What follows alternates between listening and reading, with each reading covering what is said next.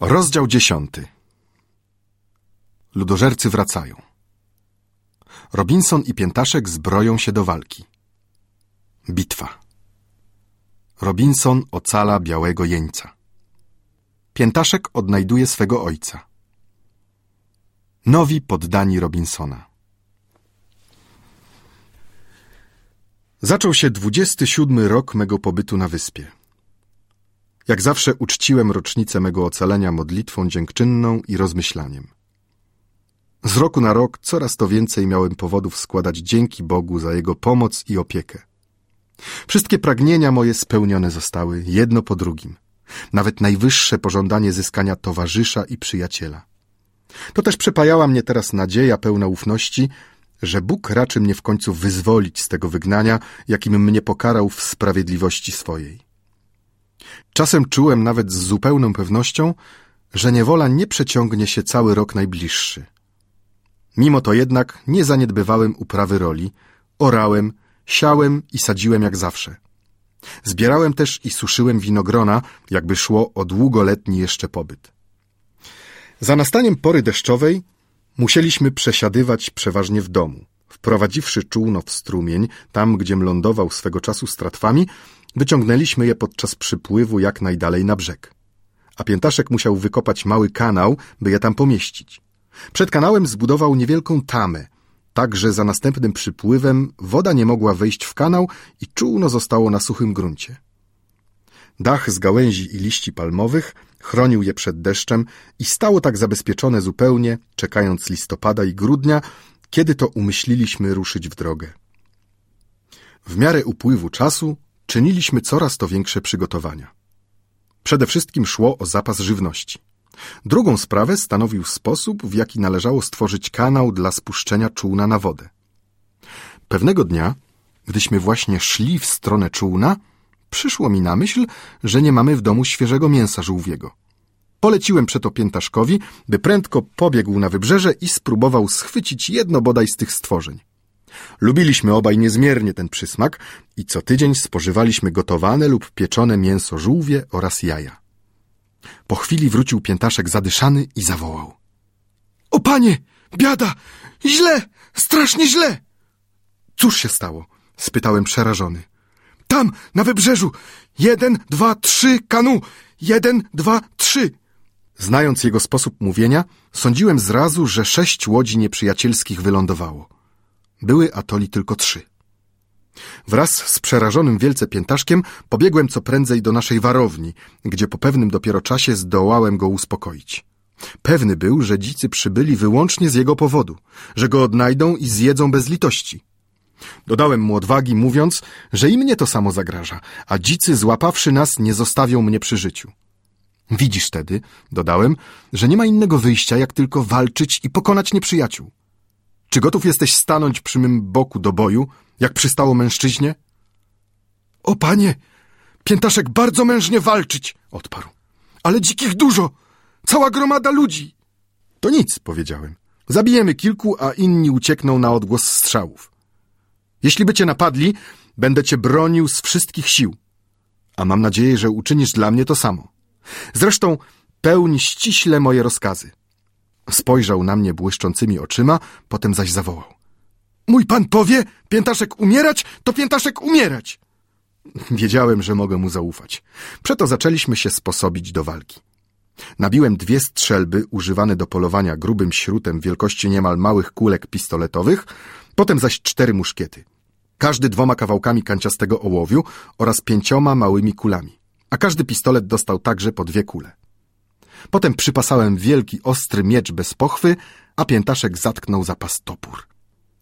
Ukończywszy te przygotowania, wyszedłem z lunetą na szczyt skały celem rozpoznania położenia. Naliczyłem na wybrzeżu dwudziestu jeden dzikich, dwóch więźniów i trzy kanu. Ludożercy przybyli tu wyraźnie jedynie po to, by odprawić straszliwą swą ucztę zwycięską. Tym razem wylądowali w pobliżu ujścia strumienia, gdzie niski brzeg porastała aż do samego morza gęstwa drzew i krzaków. Dzicy ośmielili się tedy wkroczyć na teren, który od początku za swoją uznałem własność. To roznieciło mój słuszny gniew.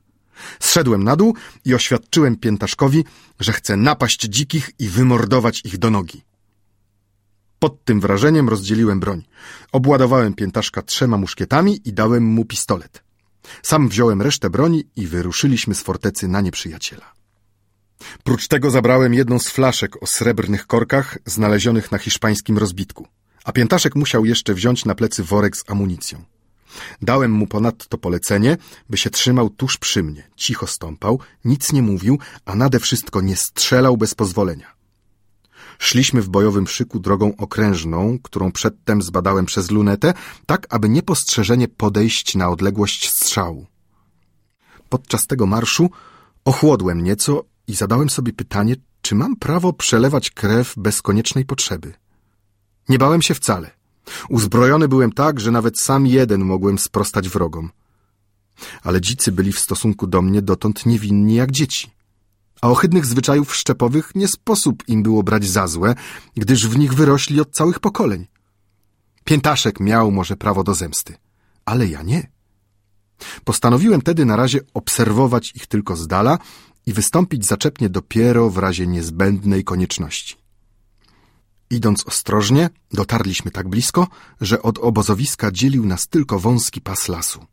Tutaj wskazałem Piętaszkowi drzewo i poleciłem wejść na nie dla zasięgnięcia wieści. Wśliznął się po konarach jak wąż i wróciwszy zaraz powiedział, że dzicy siedzą u ogniska, pożarłszy już jednego z więźniów. Teraz przyszła kolej na drugiego, ale nie jest to dziki, lecz jeden z tych brodatych białych ludzi, którzy przybyli łodzią do jego ojczyzny. Straszna ta wiadomość obaliła od razu wszystkie moje pokojowe plany. Wychyliwszy się poza gruby pień, stwierdziłem przez lunetę, że rzeczywiście więzień jest to człowiek biały, z brodą, niewątpliwie Europejczyk, którego związano i porzucono na piasku. Obejrzałem się szybko i zobaczyłem kępę krzaków o pięćdziesiąt metrów bliżej obozowiska dzikich położoną. Okrążywszy lasem, dotarliśmy wkrótce do tego miejsca, które wzniesione po trosze panowało nad wybrzeżem, tak że mogłem objąć je spojrzeniem. Od razu przekonałem się, że nie ma chwili do stracenia. Dziewiętnastu dzikich siedziało w kucki u ogniska, dwu zaś dostało właśnie polecenie zarżnąć biednego chrześcijanina i przywlec kawał po kawale jego ciało. Właśnie zaczęli rozwiązywać nieszczęśnika. Widok ten przejął mnie zgrozą. — Piętaszku! — szepnąłem. — Teraz uważaj dobrze. Przysunął się zaraz do mnie. — Patrz na mnie ciągle i czyń wszystko to, co ja uczynię. Skinął głową z zapałem. Położyłem na piasku strzelbę i jeden muszkiet, a Piętaszek uczynił to samo. Potem obaj wycelowaliśmy z muszkietów w gromadę dzikich. — Czyś gotów? — spytałem. — Gotów! — odparł. — Ognia! — krzyknąłem. Padły dwa strzały, jakby jeden jedyny. Piętaszek lepiej mierzył ode mnie, gdyż zabił dwu, a zranił trzech dzikich. Ja zaś położyłem jednego, a zraniłem drugiego. Trudno sobie wyobrazić przerażenie ludożerców. Ci, co ocaleli, skoczyli z ziemi, nie wiedząc, co czynić, gdyż pojąć nie mogli, skąd się wzięło nieszczęście. Piętaszek nie spuszczał mnie z oka, chcąc widzieć każdy mój ruch, a gdy odłożyłem wystrzelony muszkiet i wziąłem strzelbę, uczynił to samo. Odciągnąłem kurek i spytałem – czyś gotów? – Gotów! – Tedy ognia w imię Boże! Znowu zahuczały niemal jednocześnie strzelby. Ponieważ atoli były nabite tylko śrutem, przeto padło tylko dwu dzikich. Natomiast kilku odniosło rany, co wprawiło bandę w nieopisane przerażenie.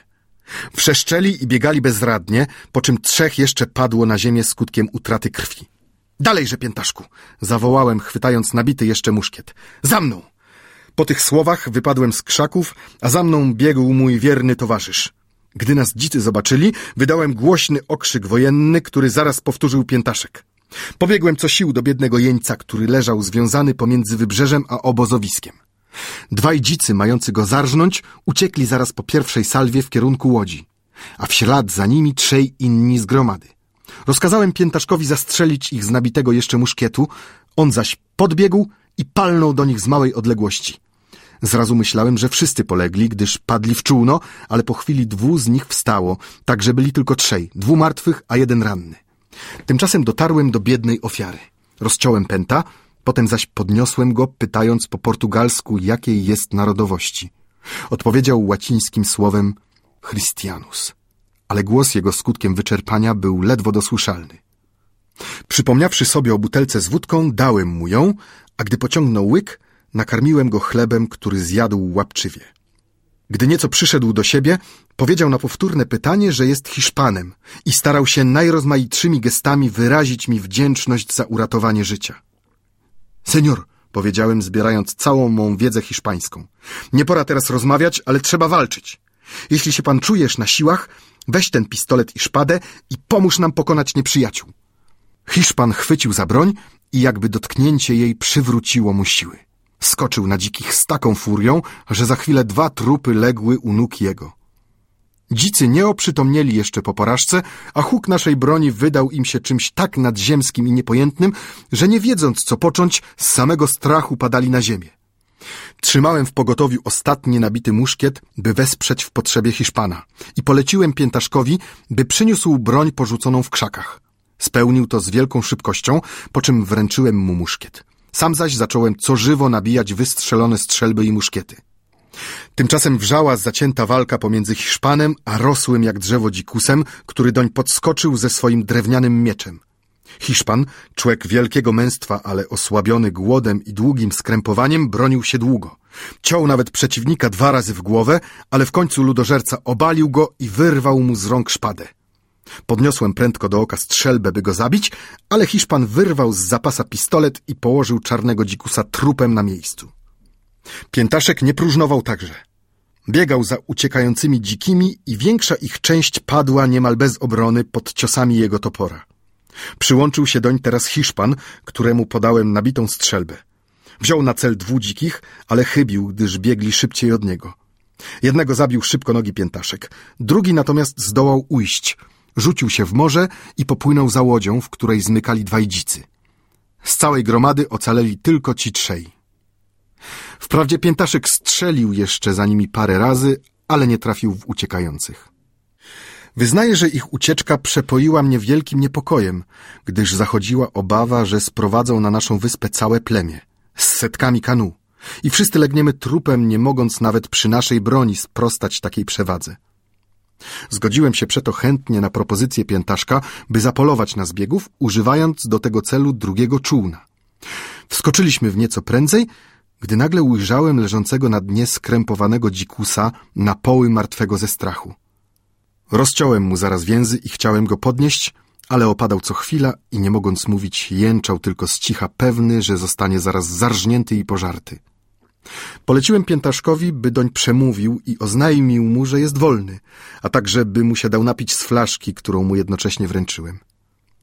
Zaledwie jednak Piętaszek spojrzał uważniej na biedaka, wydał okrzyk radości, a potem nastąpiła scena, która musiała każdemu chrześcijaninowi wycisnąć łzy rozczulenia.